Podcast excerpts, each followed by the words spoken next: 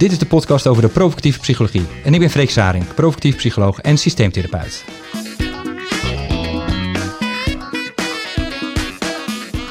Vandaag bespreken we basisaanname 5. Mensen lachen sneller dan we denken. We gaan kijken naar wat deze aanname inhoudt, hoe dat er in de praktijk uitziet en welke provocatieve technieken we erbij gebruiken.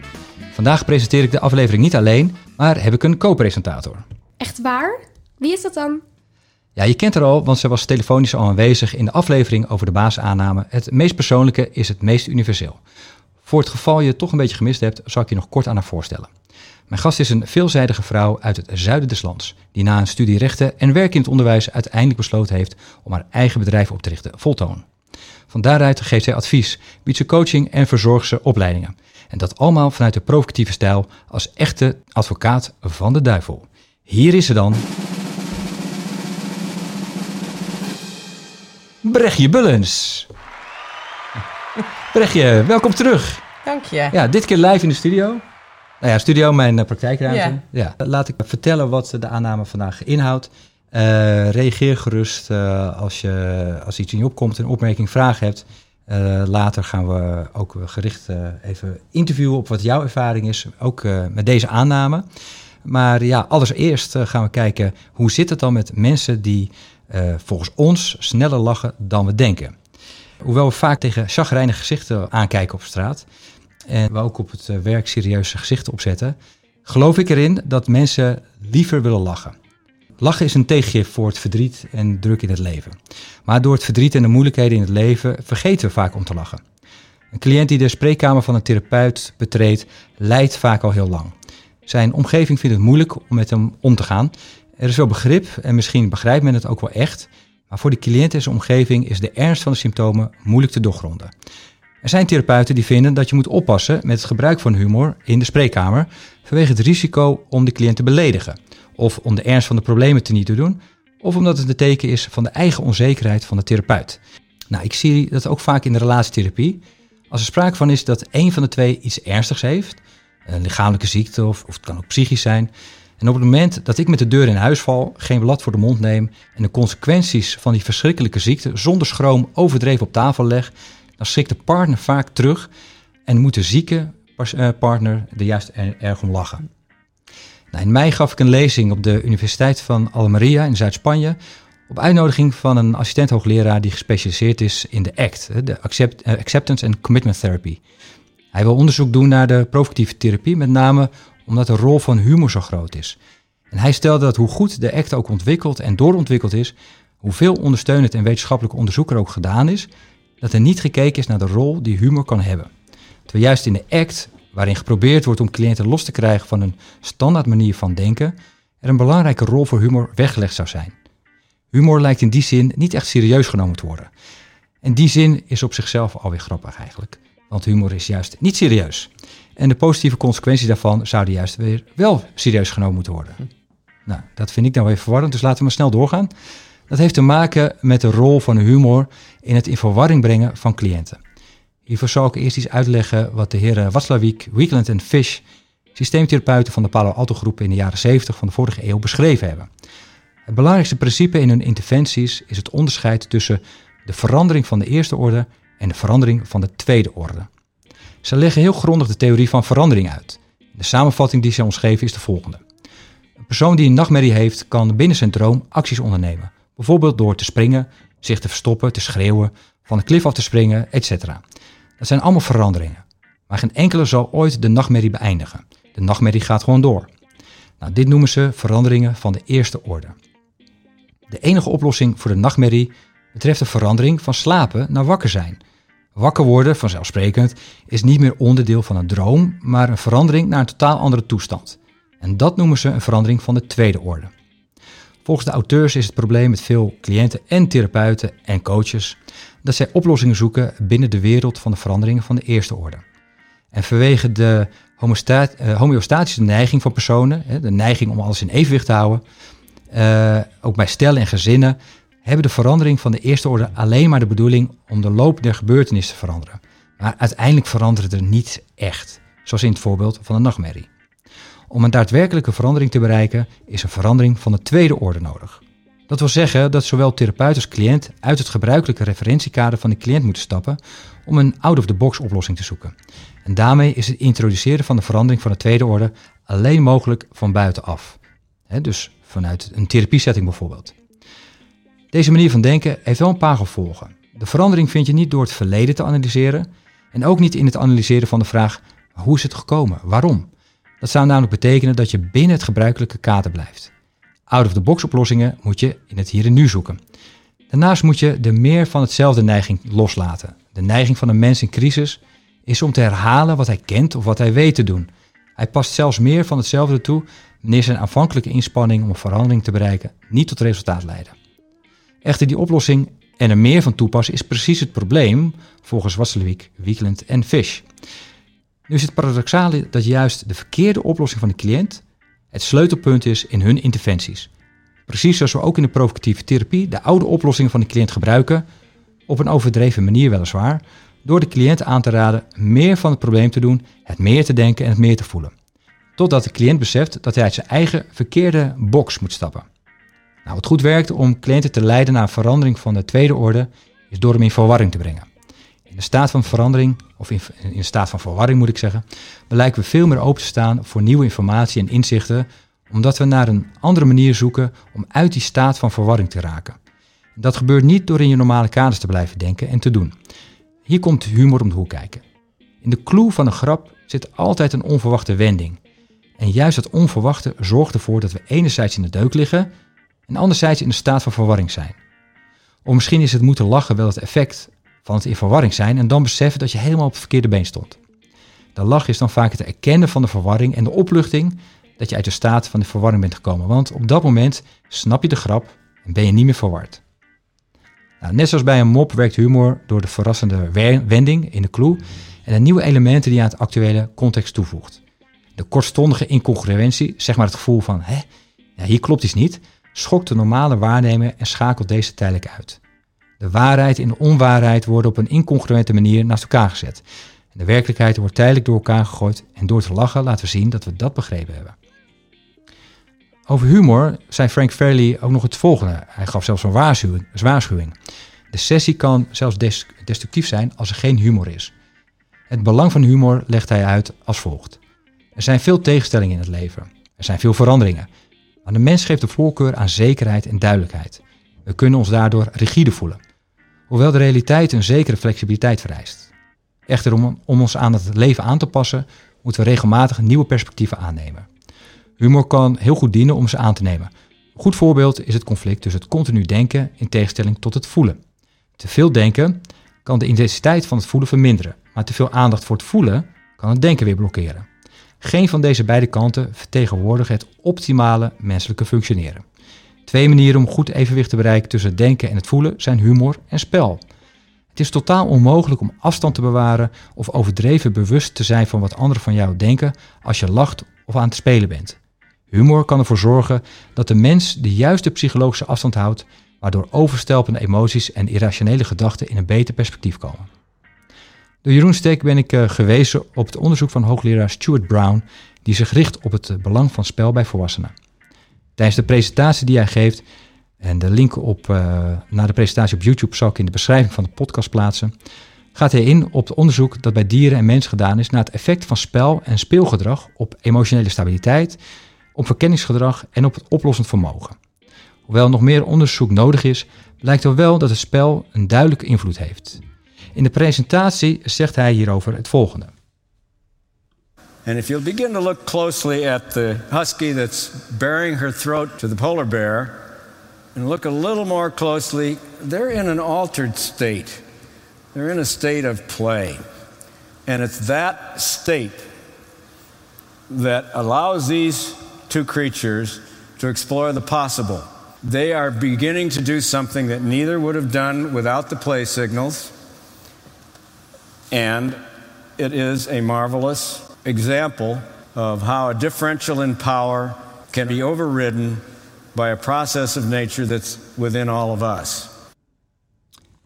Ja, nou, tot zover Stuart Brown. Nogmaals, een, een link met de, de, de, hele presentatie staat in de beschrijving straks. Um, Maar het aardige is, dit is een voorbeeld vanuit het dierenrijk, maar waarin je, ja, waarin je ziet hoeveel kracht het spelgedrag van die husky heeft. Die, die nodigt de beer uit om te spelen, terwijl die beer ja, eigenlijk op, op het punt staat om hem te verorberen. En, en dat, dat speelgedrag, dat overschrijft zeg maar, zijn, zijn, roofdierpatroon. En ze beginnen te spelen. Nou, en, uh, dat, is, dat is een mooi voorbeeld van kracht van spel. Uh, maar zij doen ook onderzoek naar wat is de invloed daarvan op bijvoorbeeld cliënten, mentale toestand, het, het, ontwikkelen van psychopathologie enzovoort. Nou, en het blijkt dus dat als je in een mentale toestand van spel bent, je dan veel creatiever wordt en je veel beter wordt in het bedenken van oplossingen. Volwassenen spelen steeds minder omdat het kind is. Um, daarmee snijden ze dus ook een belangrijke bron van vindingrijkheid af. Nog even los van het pure plezier en het gezonde effect dat je daarvan ondervindt. Misschien is dat mede een oorzaak waarom mensen die veel tegenspoed hebben, steeds serieuzer en zwaarder op de hand raken en daardoor psychisch inflexibel. Dus de kans om er dan nog zelf uit te komen wordt steeds kleiner. Nou, dan is het de taak van de provocatieve hulpverlener om de humor en het spel weer op te roepen, zodat de cliënt zelf weer in staat is om oplossingsrichtingen te bedenken. Nou, tot zover uh, een, uh, mijn verhandeling over de basisaannameberichtje. Wow. Ja. ja, dat is een heel verhaal, hè? Ja, ik denk ik onderbreek niks, want volgens mij is het helemaal waar wat je zegt. Ah, dankjewel. Dus, uh, ja, ja, mooi. Daar valt geen tussenkomst van mij nee. dan nodig in te zijn. En, en, maar is er iets, wat ik net vertelde, waarvan je denkt, ja, dat, dat, ehm, dat spreekt mij met name aan, of dat herken ik vooral? het spelen, het spelen van volwassenen, dat dat ontbreekt. Um, ik heb me heel lang zelf ook, als ik in een groep met volwassenen zat, um, heel ongemakkelijk gevoeld. Omdat ik dacht, wat zitten jullie allemaal te doen? Iedereen zit in een soort volwassen mal, lijken ze in te zijn gekomen en doet zoals het heurt. Ja. Nou, ik deed dan niet altijd zoals het heurde. Dan werd ik vreemd aangekeken. En ik dacht altijd dat ik de rare was. Maar ik weet nu, dat zij de rare zijn. en dat ze dringend hulp nodig hebben. Omdat ze het op deze manier niet gaan redden, denk ik, met elkaar. Dus het belang van spel, ja. Uh, daar zie ik echt de meerwaarde van bij volwassenen. Ja, ja. ja en het staat me bij, want uh, voordat we dit gingen opnemen, hebben we even geluncht. Ze hadden het ja. natuurlijk ook al over. Uh, dat, dat mensen dan eerder zijn van, oh ja, maar jij bent natuurlijk die, die je, je hebt ook een dramaopleiding gedaan, toneelschool. Oh, je bent, ja. weer zo'n dramatisch type. Ja, zo'n dramatische. Oh ja. ja. maar dat hoort echt bij jou. Ja, zo doen wij, zo doen wij dat niet. Ja. Ja. Ja. ja. dus daarmee wordt het uh, of, of het is kind. Ja. En anders dan anders ben je een, een acteur een, of een, een, een, een clown of een, in ieder geval niet serieus. Niet serieus, nee. Ja. ja. Waardoor ik heel lang ook gedacht heb, dat is dus niet goed wat ik doe. Ah, ja, ja, ja. ja. ja. En heb ik geprobeerd om er vanaf te komen. Ja. Is het uh, zo dat je op een gegeven moment ben je opleiding gaan doen om provocatief te werken? Ja. Ik kan me voorstellen dat dat ook een soort van thuiskomen was in... Ah, er is een manier... Ik besta. Ja, ja zo kan ik werken. En daar mag ik wel ja. humor gebruiken en dramatisch doen. Ja, absoluut. Toen ik daarmee in aanraking kwam, dacht ik echt... Jeetje, ik besta en het mag. En het is zelfs in boeken opgeschreven. nou ja, en, en als het in boeken staat, ja, dan dat is kennis. Ja, dat is waar. En kennis is macht, dus het, ja. het mag. ja. Mooi. ja. Hey, en um, uh, ja, dat is misschien dan ook een beetje een schot voor open doel, maar in, in welke mate is dit dan van al die verschillende aannames? Mm -hmm. hè? We hebben uh, zeven of volgens uh, Jaap Holland en Jeffrey Wijnberg zijn er acht basisaannames van waaruit we denken. Hoe belangrijk is deze voor jou? Heel fijn, want um, als je weet dat mensen eigenlijk in principe heel graag willen lachen, dan is er vanuit mij weinig voor nodig om die lach te, erop te toveren. Ja. Um, um, er is alleen een stukje lef voor nodig om op een serieus moment, want mensen komen echt wel met zware vraagstukken natuurlijk bij je, ja. uh, om dan toch naar dat stukje lach te gaan. Hm. Wat heb je dan niet? Want je zegt, nou, mensen komen serieuze vraagstukken ja. bij je, dat mensen soms zeggen, maar je neemt me niet serieus. Oh ja, ja, ja, absoluut. Je neemt me niet serieus. Um, maar dan zeg ik altijd meteen, jawel, ik neem jou echt super serieus, super serieus. Alleen eigenlijk alles wat uit je mond komt, nu nog even niet. okay. ja. ja. ja, dus dan kijken ze je ook aan van, oh, oké. Okay. En ik heb het kader geschetst waarin we gaan werken. Dus ja. um, ik leg uit wat het provocatieve inhoudt. Dus dat ik ook dingen ga zeggen die verwarrend zijn. Hè? Dus, dus anders, anders kan het zo verwarrend zijn dat er, uh, dat er meteen een, een vertrouwensbreuk ontstaat. En dat wil je weer niet hebben. Nee, nee, oké. Uh, maar dat gevoel van je neemt me niet serieus, absoluut. Dat, dat, dat wordt wel gezegd. Ja. ja. ja. Okay. Dus je ziet ze dan ook naar je kijken, zo van: oh, oké, dus dit is een beetje dat provocatieve. Dus daar gaan ze in het begin nog helemaal niet in mee. Nee. nee. Of soms een beetje wel. De ene wat makkelijker dan de ander. Maar, ja. En, uh, ja, dus het kan even duren voordat mensen zelf inzien de humor ja. Eh, van, het. Van het uh, ja. dus, dus dat zij zelf nog niet in die speelmodus zijn. Nee, nee. Eerst in verwarring. Ja, zijn echt in verwarring. Ja. Want het is een andere manier van hulp verlenen dan dat ze misschien kennen of ooit de aanname over hebben gedaan hoe een hulpverleningstraject of coachingstraject of het bieden van hulp eruit ziet. Ja. Ja.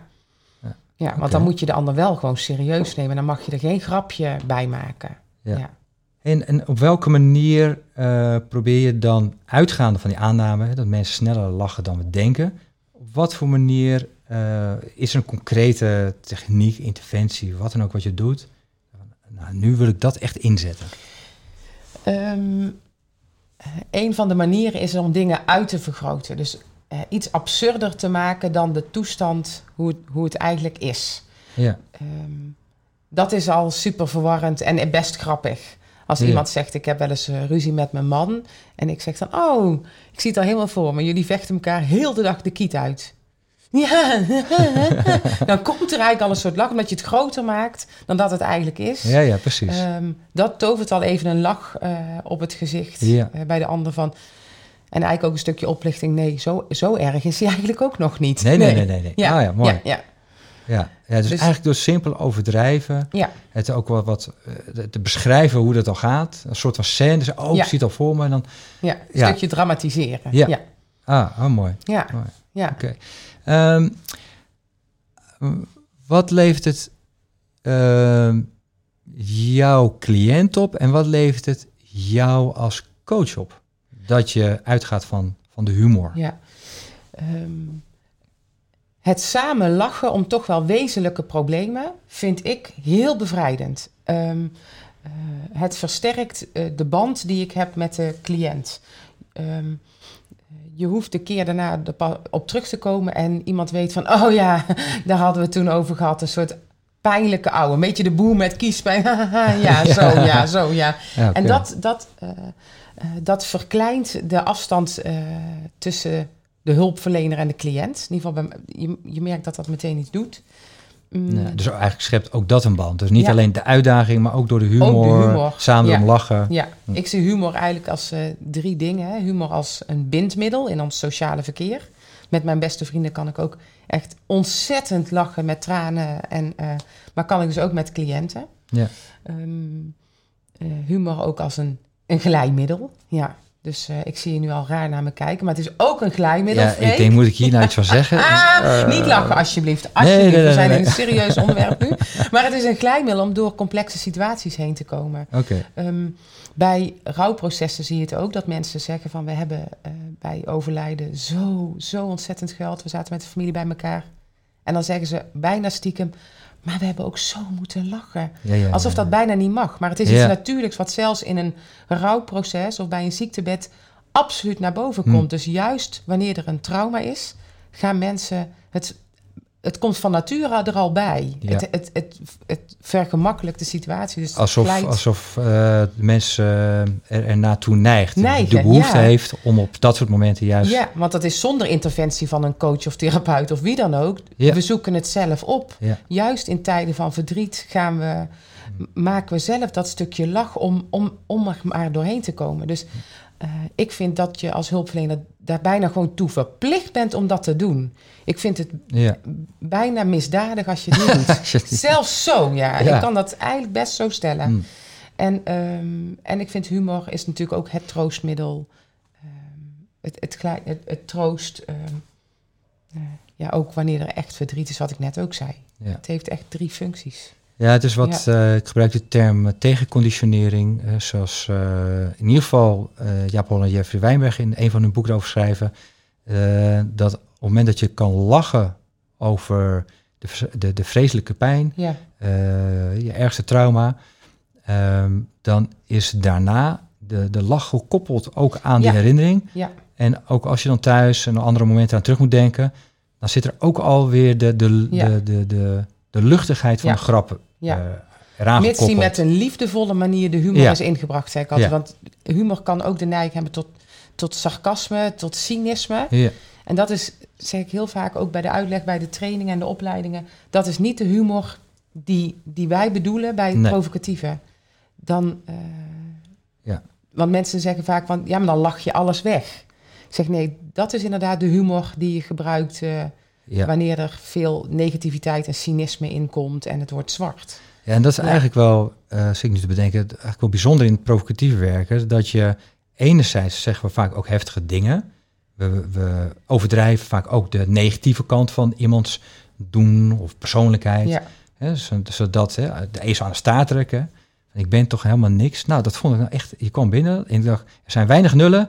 De- dit is een grote nul. ja? Minder dan nul kan niet worden, maar jij bent gewoon een hele grote nul. ja, Dat, dan ben je eigenlijk eh, bezig om iets negatiefs uit te vergroten. En toch zit de humor die we erin gebruiken, is juist het idee dat het, dat het niet negatief is. Het wordt niet, Nee. niet cynisch worden, niet sarcastisch worden. En dat kan alleen als je echt niet vindt dat hij echt een nul is en je hebt een zwaar oordeel over iemand. Want mensen zijn niet gek. Dus ook al kun je zeggen het was een grapje, je voelt aan dat iemand het niet als grapje heeft bedoeld. Ja. Dus het is, komt heel nauw, vind ik, eh, dat je echt vrij van dat oordeel bent. Ja. Dus als ik echt iemand op dat moment vervelend vind en ik zeg, ah, maar je bent natuurlijk ook gewoon heel vervelend, dan iemand voelt, voelt wel ook aan of dat je het ook echt vindt. hè. ja, of Ja. je het echt vindt of dat je het liefdevol plagen is, Ja. is het meer. Het is het liefdevol plagen wat je ook bij je beste vrienden doet. Ja, en dat is wat dan, dan... En dat liefdevol plagen, volgens mij zit erin dat je echt aansluit bij... waar heb jij last van? Ja, Cliënt of je beste vriendin Ja. of je wie dan ook. En dat je, en, en dat je dat, ja, en op het moment dat, hè, dat sommige mensen zeggen ook eens, oh, de provocatief kun je natuurlijk ook goed gebruiken als je helemaal vastloopt. Zeker, dat Ja. kan. Het gevaar is alleen dan dat je denkt, eh, maar je vertoont zoveel weerstand. Nu ga ik jou eens even lekker provoceren. Dus dan wordt het een soort als strafmaatregel. ja, En dan is de intentie misschien anders dan dat je inleeft in, maar wat is nou precies jouw worsteling? ja, En die worsteling ga ik uitvergroten. En dan zit, daar zit veel meer de humor, de grap in, de, hè, in dan wanneer je het vanuit een eigen behoefte gaat doen. ja, absoluut. Ja. Dat, dat leg je mooi uit, ja. Want het is niet mijn behoefte om iets van die ander te vinden of te denken. Nee, ik help eigenlijk alleen maar mee om dingen wat groter te maken, wat maffer. Ja. Zodat je daar zelf weer een nieuw idee over kunt vormen. Ja, wat zit ik nou eigenlijk te doen in mijn hoofd vaak, hè? Ja. Waar maak ik nu een probleem van? Waar, waar- hoe erg is dit nou? Want mensen zitten vast. En doordat dat je eh, als provocatief coach ehm, het wat op een andere manier eh, eh, mee gaat stoeien. Ehm, stretch your problem. Het uitrekken van dat probleem, zodat hij in een andere vorm terugkomt. Ja, ja. ja.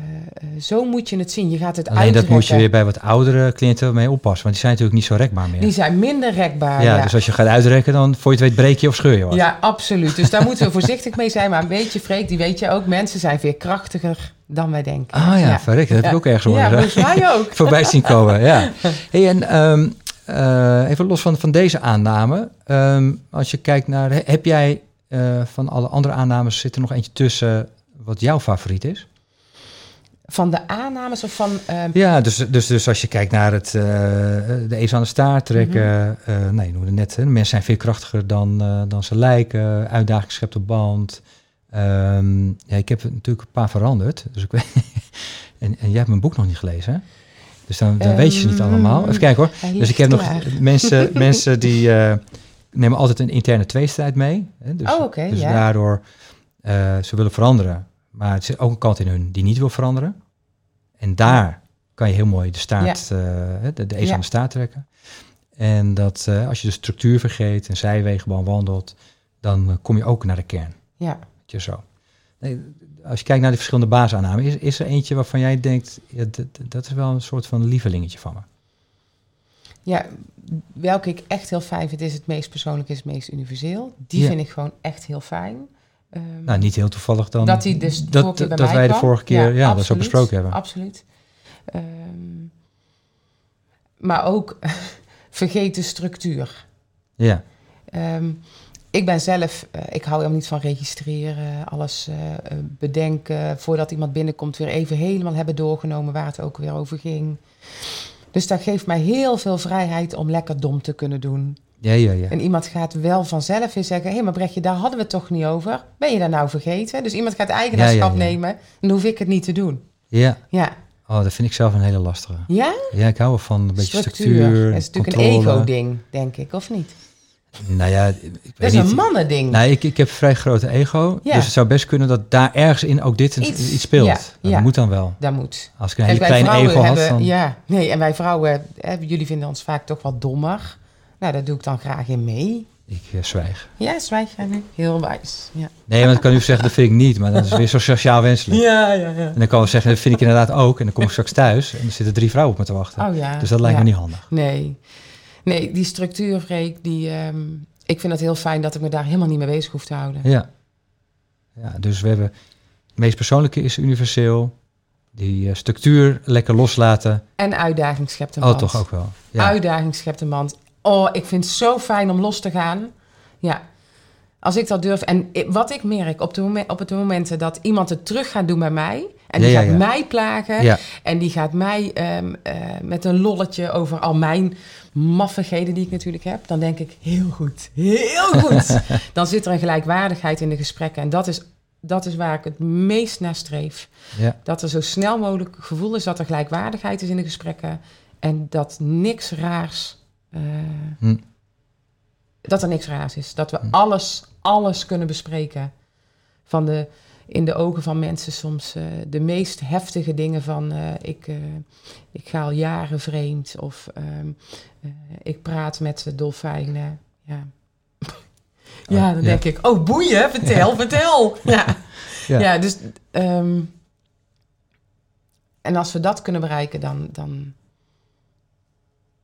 denk ik dat we weer dichter bij elkaar komen als mensen. Hm. En ook binnen de hulpverlening. Schep geen afstand tussen jou en de, en de cliënt of degene die je coacht. Want, um, en, en, is dat ook... Kijk, we hebben het vaak over... Als we kijken naar een, een manier van coachen, een manier van therapie bedrijven... gaan we vooral uit van wat voor nut heeft dit voor de cliënt. Ja. Um, in het provocatieve kijken we ook heel vaak... en waarom is het nuttig voor ons? Ja. Um, heeft dit dan ook te maken met wat jij eruit haalt? Of misschien moet ik de vraag anders formuleren. Wat haal jij als coach uit het provocatief werken? Waarom, Volledige handelingsvrijheid. Volledig. Hm. Ik laat me in niks meer belemmeren. Helemaal niks. Je klinkt nee. overtuigd. Ja, maar dat, dat is het ook echt. Wat ja. ik iedereen gun. Ja. Want um, ook het moment dat je stil bent en het even niet meer weet, is ook niet erg. Uh, waar je normaal wel eens misschien wijs wil overkomen of je moet het, uh, want iemand komt niet voor niks bij je.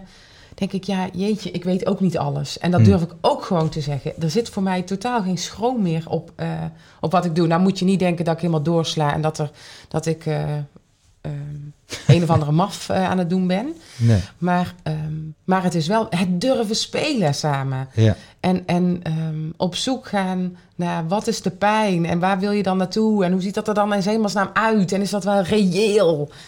Heel veel mensen doen ook niet aan een reality check. Jij leidt ook eh, mensen op. Ja, Eh, doe je al een tijdje. Dan zie je ook andere types dan jij. ja, Eh, mensen kunnen zeggen, ja, maar Brechtje, kijk, jij hebt die toneelschool gedaan, Ja. dus dat heb je al. Het is voor veel mensen toch ook uit je comfortzone ja komen. Als coach, als absoluut. therapeut. Ja, Ehm, levert dat dan die mensen die dat wat meer hebben, wat introverter zijn, niet zo dramatisch van zichzelf, ehm, zie je dat bij hun ook ontstaan? Dat, ja, dat zij ook vrijer worden in het handelen? ehm, ja. Mensen verliezen echt een stuk schroom. Hm. Ze komen weer terug eh, bij eh, degene die... En sommige mensen zijn als kind ook wat verlegen, hè? hm, dat is, het is niet erg dat je wat verlegen bent of, of wat introverter of wat extraverter. Ik denk trouwens dat we als mensen allebei de kant in ons hebben. Alleen dat de ene in gedrag misschien wat meer naar buiten komt dan de ander. ja. Maar ehm, ehm, nee, want er zijn zoveel interventies bij het provocatieve waar je dan mee in aanraking komt. Die ga je allemaal even een keer door. Ja. Daar ga je allemaal mee oefenen. Bij de ene Ja. denk je, nou, wat is dit voor een stomme? En bij de ander denk je, oh, dit is fijn. Maar at the end moet je ze toch weer vergeten. En gaat het er gewoon om dat je weer wat meer durft. Dat je wat lef hebt om ehm, niet meer te doen zoals we het in de puberteit gaan leren. Of van onze mentoren of van onze ouders. Ehm, Ja. Of van andere volwassenen. En, Nee, en daar zitten ook toch ook weer terugkerend op waar we het nu over hebben. Eigenlijk het serieuze ja, mag je ook wel even laten varen. ja. ja, het serieuze mag je wat laten varen. Want anders sterven we aan terminale serieusheid. Hè? Ter- Ja, Ter- terminaal serieus. Oh, die zitten er soms echt tussen. Ik denk, jeetje, en je bent pas 45. Ja. Ik zeg, je begint nu al te verzuren. Wat, wat sneu.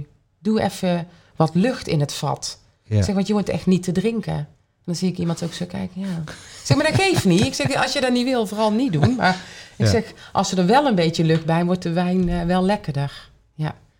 Maar daar zit heel veel schroom. Jij En bent ook een wijnliefhebber, toch? Ik ben echt een wijnliefhebber. Ja, dus, ja. dus jij weet eh, waar Ik over weet, hebt. ik heb verstand van wijn. En ik heb niet eens wijn nodig om dit soort dingen te kunnen zeggen. Dat is wel fijn. Dat zie je ook, hè, Freek. Ja. Dat mensen die ehm, ehm, eh, heel erg vastzitten in dat serieuze of eh, serieuze banen hè, of functies, gaan dan toch opeens drugs of alcohol. En dan komen ze opeens helemaal los en hebben het ook nodig. Ja, ja, ja. Hebben het nodig eh, om dan opeens andere dingen te durven. ja. Ehm, Dus die behoefte die lijkt er toch altijd, er. altijd te blijven. die is er. Ja. Dan, dan dat stukje schroom, dat even niet. ehm, en ik zeg, hoe fijn is het dat je dat gewoon kunt leren zonder drugs of alcohol? Ja. Ja, dat, is- dat scheelt echt heel veel geld. Dus één keer Misschien moeten we investeren naar in het ministerie van maar, eh Volksgezondheid Ja. ook gaan over. We zijn een anti-drugs eh, maatregel. maar het is echt zo. Ik Ja. geloof er gewoon vet in. Ja. Mooi. ja. Dus provocatief werken voor al uw problemen, inclusief verslavingen. In, inclusive verslavingen. Ja. Ja. Ja, Maar dan raak ik daar verslaafd aan het provocatieve. Maar daar hoop ik. Daar hoop Dat is ik. niet dat erg. is gezond voor iedereen. Want eh, hè, wij hebben Ja. ook werk nodig. Daarom. Dus eh, ja. Brechtje, dankjewel. Eh, ja, mooi om te horen vanuit jouw ervaring, Ja. jouw enthousiasme Ja, ook, ja. hoe het voor jou werkt. Ja. We gaan, zoals eigenlijk in elke aflevering, gaan we ook nog even kijken naar een aantal technieken. Ja. Eh, nou, zonder helemaal volledig te willen zijn, zou ik een aantal noemen. Nou, mocht jou iets te binnen schieten of wil je iets aanvullen, eh, schroom niet Nee. en eh, roep gewoon mee. Ehm, ja, we gaan kijken naar de provocatieve technieken. En ehm, een aantal daarvan die ik, eh, waar ik over ga hebben is, nou, hoe, vreemd ook, humor gebruiken. Het is ook heel gek om daarover te gaan hebben. Dramatiseren, praten op grappige toon, de provocatieve bijnaam, absurde verklaringen en oplossingen en doe gekker dan de gek. Nou ja, allereerst eh, humor gebruiken. Ja, ik zei net als een soort van eh, met de deur in huis vallen, maar toch ook weer niet. Want eh, hoe gebruik je dan humor? Wat, wat, wat ga je dan doen? Nou, er zijn een, een, aantal manieren om dat te doen en ik zal er een paar van noemen. De eerste, dat noemde Brechtje net eigenlijk al in het interview, is overdrijving. Wat we heel vaak doen is dat we eh, te sterke argumenten gebruiken, of juist het tegenovergestelde, dat we hele bescheiden argumenten gebruiken. We creëren een eh, karikatuur van de cliënt die veel groter is dan de cliënt had kunnen verwachten. En daarmee krijgt de cliënt een uitvergrote spiegel van zichzelf te zien. Nou, dat kan pijnlijk of confronterend zijn, maar door het behoorlijk te overdrijven en er ook wat drama en theater in te gooien, eh, ligt de lach vaak op de loer. Iets anders wat we veel doen is imitatie. We imiteren de cliënt heel vaak om zijn non-verbale manier van communiceren te spiegelen. Monologen van slechts 5 à 10 seconden zijn heel effectief om de cliënt feedback te geven en om veel sneller de dysfunctionele aspecten in zijn manier van communicatie bloot te leggen. Eh, iets anders wat we veel doen is verdraaien. In de provocatieve stijl zien we dat heel veel. eh, alleen al door geen probleem te zien in het probleem. Het, het, het, eh, de, de ezel aan de staart trekken. Ehm, door vooral ook de nadelen van het doel van de cliënt te eh, benadrukken. Maar je ziet het ook terug in de stelselmatig verkeerde conclusies trekken uit wat de cliënt ons vertelt. En dus wat we heel vaak doen is luisteren. En op de universiteit, coachingopleidingen, weet ik het allemaal niet, worden geleerd om goed te luisteren, actief te luisteren en weet ik het allemaal niet.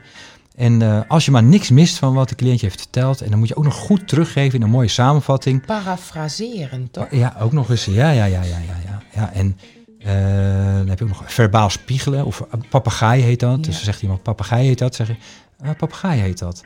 Nou ja, enzovoort. Dus dan ben je constant heel serieus aan het opletten. En provocatief letten we ook op, maar dan trekken we altijd stelselmatig de verkeerde conclusie. Oh, dat bedoel je natuurlijk. Nee, dat bedoel ik helemaal niet. En dan moet de cliënt het nog een keer uitleggen. En komt daarmee vaak wat kernachtiger Ja, ja. naar voren. Eh, grappen. Ja, soms komt er gewoon een goede grap in je op. Of heb je net een mop horen vertellen door iemand anders die van toepassing is op wat de cliënt vertelt. Ik schroom dan ook niet om de tijd te nemen om die mop eens even uitgebreid te gaan vertellen.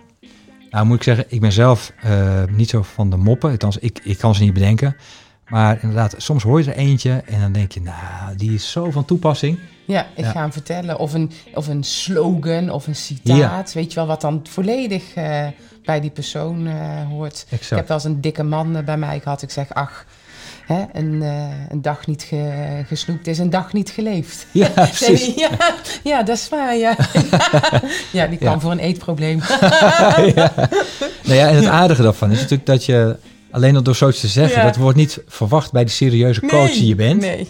Dus het feit dat je het wel zegt, dat, dat, dat volgens mij geeft al dat speelgedrag. Ja, en je geeft aan, je laat de ander voelen dat, dat jij, eh, ehm, dat die ander veerkracht heeft.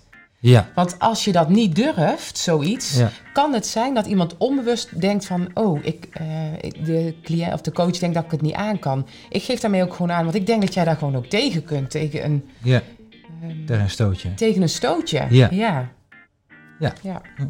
Mooi. ja. Hey, we gaan ook kijken naar iets anders wat we veel doen. eh, dat we dramatiseren. Nou, in de opleiding tot eh, provocatieve hulpverlener wordt vaak veel aandacht besteed aan het leren dramatiseren. Bijvoorbeeld de oefeningen vanuit de theatersport. Ja. Daarin wordt geleerd hoe je zonder schroom snel kunt reageren op basis van je intuïtie. Dat levert veel energie op bij jezelf en in de sessie. Het roept het spelgedrag op waar we het eerder over hadden. En dramatiseren betekent ook dat je wat je zegt lekker overdreven eh, kan doen. Eh, heel vaak sta ik ook op en, en voer ik korte toneelstukjes uit over de niet zo handige copingstrategieën of de irreële wens van de cliënt. En eh, die zijn dan orde van de dag. Hè. Dus soms maak ik ook gewoon een, loop ik, eh, terwijl iemand zegt met een flinke burn-out, hè, die moet maar door, die wil snel herstellen en dan sta ik op en dan, dan zeg ik, nou, ik heb hier een, een blok beton van 163,5 kilo, zie je het voor je? Ja, zie ik voor me. Nou, die bind ik aan mijn voet, ja. Moet je opletten, nu ga ik jou nadoen. En dan loop ik een rondje door mijn praktijk en dan, sleep ik zo met mijn been zo naar voren van... ah, maar ik moet wel die deadline nog halen en straks met kerst ook alle cadeautjes en ook nog de kalkoen moet op tijd in de oven. En dan, ja, dus Ja. Wat, is, wat is het probleem? Dat gaat Ja. toch prima? Weet je, wel? ja, je hebt alleen straks wel weet je, wel, een, een rechterbeen, zo groot als een olifant. En een linkerbeen wat minder ontwikkeld. Eh, ja, moet je af en toe misschien afwisselen. Ook aan je linkerbeen een blok beton van 163,5 kilo. Dus, hè? ja. ja. Nou ja, eh, door het zo overdreven neer te, te zetten, moeten mensen een ook vaak beeld heel blijft dan heel vaak hangen. eh, op het moment dat, dat je het op, de, op een ander moment nog een keer weer in zo'n situatie zit, dan denken ze waarschijnlijk aan jou terug in dat beeld waarin jij slepend hier door de praktijkkamer ging. En dat Ja. helpt het in het bewust worden van, eh, hè, van onbewust, hè, bewust bekwaam. be- weet je, dat in die hele Ja. fase naar, oh ja, kak, ik zit het weer te doen. Ik loop Exact. weer te slepen met dat been. Ja, Ja. ja, ja. Het volgende is het praten op grappige toon. Ook als je geen hele toneelstukjes opvoert, praten we, praten we vaak al op grappige toon over wat de cliënt ons vertelt. Met name wanneer er een grote discrepantie is tussen wat die cliënt ons vertelt en hoe hij het vertelt, kan je dit mooi toepassen. En dan herhaal je op overdreven toon of met een grappige intonatie, desnoods met, het, eh, met de stem van een tekenfilmfiguur, noem maar op, wat de cliënt zojuist verteld heeft. Nou, de provocatieve bijnaam hebben we eerder al voorbij zien komen. Het is een manier om steeds de kern van het probleem weer aan te stippen, simpel door de bijnaam te benoemen. Maar we kiezen altijd een bijnaam die de kern van het probleem raakt en eh, overdrijven dan het belang van de bijnaam, waardoor het vaak uit zijn verband wordt gerukt. Nou, dat maakt het vaak ridicuul, eh, ridicuul en dus grappig. Het is ook een bijnaam die vaak een beetje schuurt. Die Ja. ze eigenlijk liever niet willen horen. Ja, precies. Ja, anders is hij niet leuk. Het moet een bijnaam zijn die een beetje pijn doet. Ja, protest oproepen en Ja. ook wel, ja, Ja. eigenlijk als, als een boer met kiespijn erom Ja, eh, lachen. die, ja. Als ze zeggen, oh, dit vind ik eigenlijk wel leuk, denk oh, dat is geen goede Dat is bijnaam. geen goede. Nee, nee, skip, volgende. Ja, skip. Ik doe even een andere. ja. Wat we ook vaak doen eh, zijn absurde verklaringen en oplossingen benoemen. Ja, omdat we zoveel mogelijk het eigen oplossend vermogen van de cliënt willen activeren, geven we meestal geen echte adviezen. Als een cliënt erop staat dat we toch een advies geven, tover één uh, of meerdere uit de provocatieve hoge hoed. En dat betekent dat we oplossingen geven die vaak nergens op slaan, soms zelfs van de pot gerukt zijn. De boodschap, ik krijg geen serieus antwoord van de therapeut, nou dan bedenk ik er zelf eentje waar ik iets mee kan. Behalve absurde oplossingen geven vaak ook al uh, eerder absurde verklaringen. Mensen hebben nou eenmaal behoefte aan een verklaring. Maar ja, een verklaring voor je gedrag maakt nog niet dat je het verandert. Het is eerder uitstel van in beweging komen om echt te veranderen. Alleen voelt het wel goed om een verklaring te hebben. Kan je vervolgens ook lekker in blijven hangen. Net als wanneer mensen in de GGZ een diagnose krijgen. Ah, zie je nou wel? Ja, ik ben dus officieel depressief. Ik wist wel dat de verklaring voor was dat ik zo somber en lusteloos ben. Nou, nu snap ik ook waarom het me niet lukt om hier uit te komen. Nou, door absurde verklaringen te geven, zou een cliënt vroeg of laat beseffen dat het niets aan een verklaring heeft, maar dat hij in actie moet komen. De weg ernaartoe is alleen wel een hele grappige. En uh, ja, dan komen we bij Doe gekker dan de gek. En volgens mij was het uh, de laatste in het rijtje. Uh, Frank Farley werkte met de moeilijkste psychiatrische patiënten. Hij kreeg vaak de onmogelijke gevallen van zijn collega's onder het mom. Er valt geen land met ze te bezeilen. Nou, stuur ze dan maar door naar Frank. Psychiatrische patiënten zijn per definitie apart in het sociale contact. Dat kan zich licht uiten in een redelijk normaal gesprek, maar een ongrijpbaar gevoel bij de behandelaar dat er iets niet helemaal klopt in het contact. Tot aan een patiënt die zich helemaal laat gaan in de spreekkamer omdat hij vanuit een paranoïde psychotische toestand hartstikke achterdochtig en agressief reageert. Ja, en ja, wat kan je daar nou van zeggen? Hè? Het is niet voor niets een psychiatrisch patiënt. Frank Farley zei daarover dat je daarmee 10-0 achter staat in het gesprek.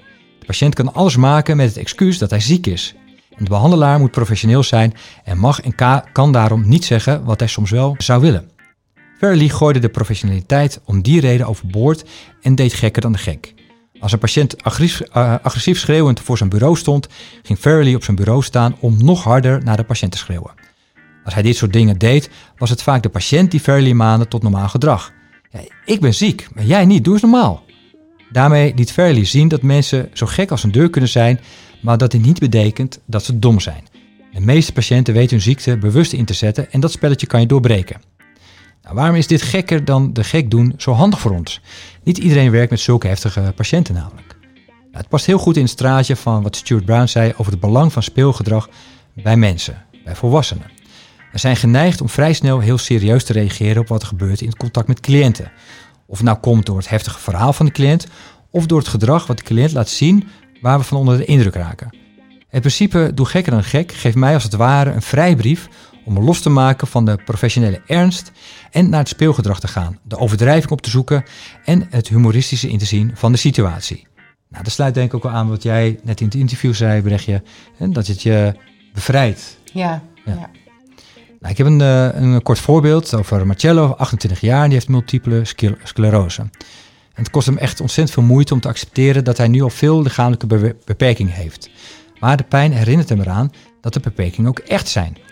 Hij probeert te voorkomen dat zijn baas en collega's doorhebben dat hij anders is. Hij steekt veel energie in het handhaven van de façade van een jonge man met een briljante toekomst. Het probleem is dat hij het niet meer kan volhouden en nog belangrijker dat hij geen energie heeft om een vriendin te vinden. Hij twijfelt veel. Ja, wie wordt er nou verliefd op een verloren gehandicapte man? Ik zou een slechte keuze zijn.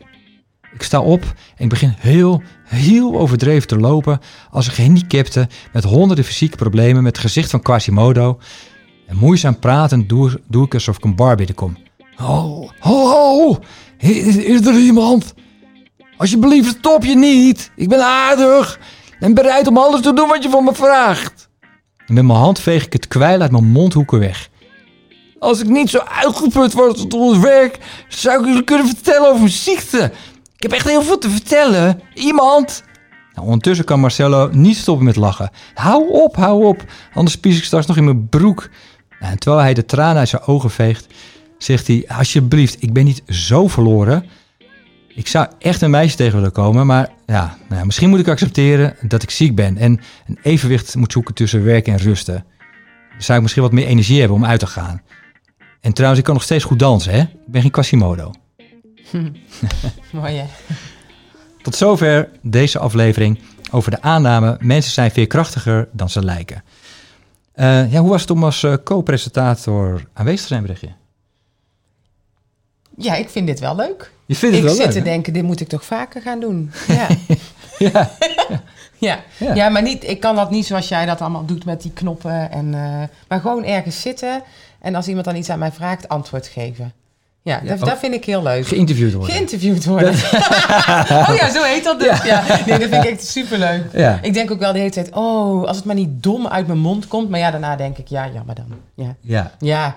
Nou ja, ik kan, ik kan in principe eh, dat alles gewoon jou helemaal eruit knippen. ja daarom. Dus daar Dus- kun je nog voor kiezen. Of dat je bij achter sommige stukjes even de uitleg erbij zegt van ze bedoelt nu dit. Ja, Ehm, hè, want Ja, het nou, Brabants, ik vind ik natuurlijk hartstikke Brabants. En dat jij het nog een keer in, in Algemeen het Leids of algemeen beschaafd Nederlands, Nederlands ja. erachter zet. maar dat lijkt me eh, wel misschien een goed Maar plan. dat is misschien maar beter. maar echt fantastisch. Het is echt superleuk om te doen. En Mooi. het feit dat jij aandacht besteedt aan eh preventief coachen. En ehm, daar ben ik gewoon super blij mee. En als ik daar op deze manier een steentje aan kan bijdragen, dan Mooi. kom ik graag voor naar Leiden. Leuk. Nou ja, en het mes snijdt natuurlijk aan twee kanten. Want ik denk dat het eh, voor mij, maar hopelijk ook voor de luisteraar, leuker is door gasten zoals jij uit te Ja. nodigen. Hè, en wat meer in te brengen dan alleen wat ik erover te vertellen Ja. heb. Dus Ja. eh, jij ook eh, super bedankt. Graag gedaan. Eh, ik hoop dat jij als luisteraar het ook weer interessant vond. Wil je als luisteraar reageren? Doe dat dan gerust en laat je reacties en opmerkingen achter. Dan kom ik er graag op terug in de volgende aflevering. Wil je reageren, maar zie je niet de mogelijkheid om dat te doen? Zoek dan naar de podcastaflevering op SoundCloud. Daar kan je wel reageren. Ja, misschien moet je dan wel een account aanmaken, dat weet ik niet zeker. Ehm, anders kan je ook nog altijd mailen naar info.provocatiefpsycholoog.nl Hey Freek, Ehm, ja, vertel eens wat we de volgende aflevering kunnen verwachten. Nou, in de volgende aflevering staat de zesde basisaanname centraal. Cliënten dragen altijd een interne tweestrijd met zich mee. Ook dan bespreken we de aanname zelf, de uitwerking in de praktijk en provocatieve technieken die erbij komen kijken. De volgende afleveringen zullen vanaf eind januari gepubliceerd worden, want ja, de kerstperiode Komt eraan. komt eraan. Mhm. Dus gaan we even wat andere dingen doen. Eh, en daarna gaan we met verenigde kracht eh, naar de volgende provocatieve aannames toe. Eh dankjewel voor het luisteren. Brechtje, dankjewel. Fijne feestdagen voor iedereen. Ja, En, en tot, tot de in het volgende nieuwe keer. jaar.